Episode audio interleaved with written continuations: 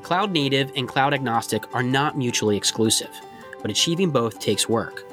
I'm your host, Brian Fawcett, and this is I T Availability Now, the show that tells stories of business resilience from the people who keep their digital world available. On this episode of I T Availability Now, Eric Cogsdale, Principal Cloud Architect at SunGard A S, joins us to discuss how to use modular workloads and service-oriented architectures to achieve cloud-native and cloud-agnostic workloads. Eric, welcome to the show. Thanks for having me. So I want to start with why companies are interested in cloud-native and cloud-agnostic workloads. What's the business case here? So it's all about flexibility and being able to move workloads as needed between on-prem and cloud in order to save money and take advantage of different services or meet specific customer needs.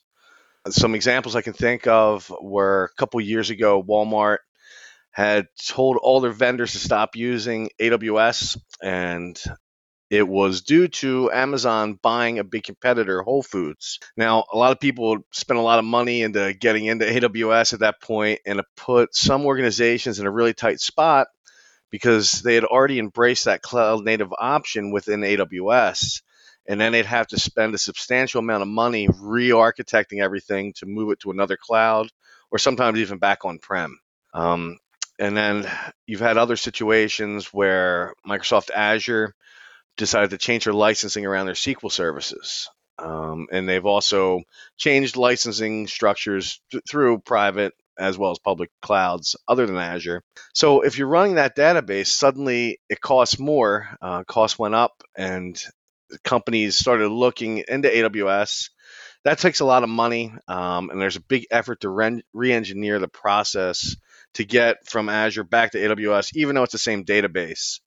So once you're locked into it as a service and no longer as a server, you know, things get more complicated. So on the other hand, when you use tools, deployment methodologies, and processes that work unilaterally across all the platforms where it can be repeatable, you can easily change course as needed when things like that happen. Yeah, so what makes it so challenging to develop workloads that are both cloud-native and cloud-agnostic? Well, all of your cloud platforms like G C P, VMware, A W S, Softchoice, et cetera, all offer specific tools to allow you to embrace cloud-native approach. However, when you go down this road, there, there's a catch. Once you start using certain tools, you become vendor locked into that cloud and into a delivery method that's specific to that cloud provider's platform. What does that mean for those companies? It really affects how companies are using comprehensive cloud-native solutions to reduce the costs. Um, they can allow you to increase business agility, uh, create more revenue-generating opportunities faster. However, uh, once you embrace a, sp- a specific platform product or cloud-native option, it's exactly that, platform-specific. So being so heavily tied to a particular cloud provider may inhibit your ability to look at, you know, your entire cloud landscape, even um, on-premise as well, and choose that right platform or cloud delivery method for each of your workloads. Because I mean, let's face it, everybody has different softwares, different middlewares.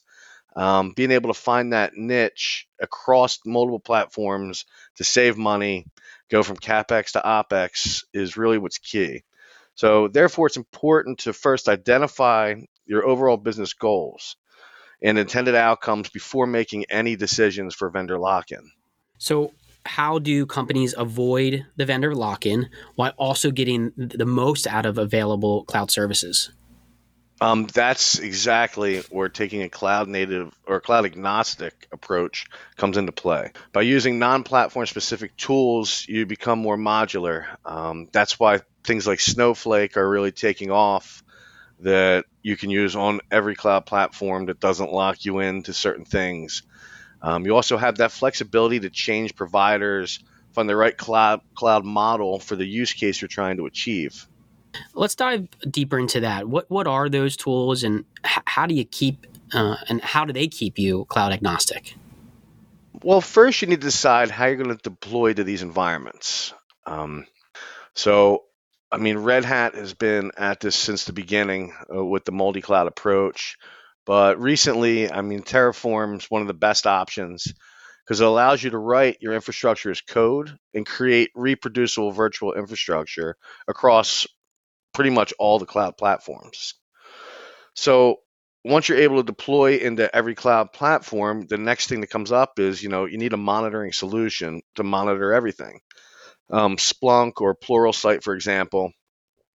That way you can look at what's happening in your platform, make an actionable decision based on consumption, billing, the overall user experience uh, that you're seeing. And, you know, that really comes into play with if you have different departments and different clouds and you want to start doing chargebacks or finding out why you're spending so much more in one cloud than the other. You know, you're able to see across all of them. And then management is incredibly important for that. Once you've got the data, you've monitored it. Now, how do you manage that? And that's important whether you're in a single or multi-cloud environment. I mean, the question is, how are you going to monitor the performance of your multi-cloud environment, especially when you don't own the underlying infrastructure? It's tools like Datadog that can give you that single pane of glass approach to viewing all of your environments. That's great, Eric. Uh, you talked a lot about how to take a cloud agnostic approach uh, at the start, but how do you actually enable workload to move from one cloud to another? Right. Um, and a lot of that comes with decoupling. You want to uh, separate certain, you take a giant server and you want to pull it apart like an onion. Um, you know, sometimes you see a server that has an application, a database, and a web server all in one. Well, we want to pull that apart a little bit, um, and that, that's good for a lot of reasons, because if one of those things fails, it does, they all don't fail together, right? And uh, one of the ways you can do that is containerization is a popular method. They let you move from one virtual environment to the next, uh, and then mainly using low-level infrastructure as a service uh, services. You know, and of course, with that, there's some caveats with containers. Firstly, there's a lot of options out there, so you got to make sure you're using the right container for the right use case. And secondly, containers have inherent security issues if you're not setting up and managing them properly, and that comes down to, you know, your orchestration method behind it. Things like Kubernetes or um, is really universal across all platforms, but you really need to lock in, you know, what you're doing with the security features, the networking plugins that you can use with your workload. And finally, like while containers let you switch clouds easily, they limit your ability to take advantage of a lot of the innovative features of public cloud.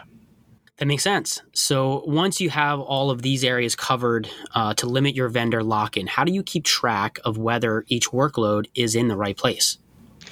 Well, you, you need to have unified governance and process for how you're going to maintain and manage all of your deployments. And, and what does that consist of? Well, it, it should really be a cross-functional team and a managed service. So the combination of the two helps you create a streamlined and repeatable process that will limit the deployment of platform-specific tools. So what I mean by that is if you want to, for instance, start streaming services, um, you want to use something that's repeatable and not something like just A W S Kinesis, where you can never migrate that out to another platform or service if things change. Um, and really, all of which ensure you're taking a cloud-native and cloud-agnostic approach. That's great. Uh, vendor lock-in exists at all levels of cloud tiers. However, you want to make sure you're maintaining flexibility and mobility in the cloud. Therefore, you need to understand the downstream implications of your decisions. And if you get in too deep with one cloud provider, you might get stuck. Cloud native and cloud agnostic doesn't have to be mutually exclusive. It's about finding the right balance between the two. And with non-platform specific tools and unified governance and process, you can do just that. Eric, thanks for hopping on the podcast today. That was a fantastic summary, and uh, thanks for having me. It's been fun. Eric Cogsdale is Principal Cloud Architect at SunGard A S. You can find the show notes for this episode at sungardas.com slash IT availability now. Please subscribe to the show on your podcast platform of choice to get new episodes as soon as they're available. I T Availability Now is a production of SunGard Availability Services. I'm your host, Brian Fawcett, and until next time, stay available.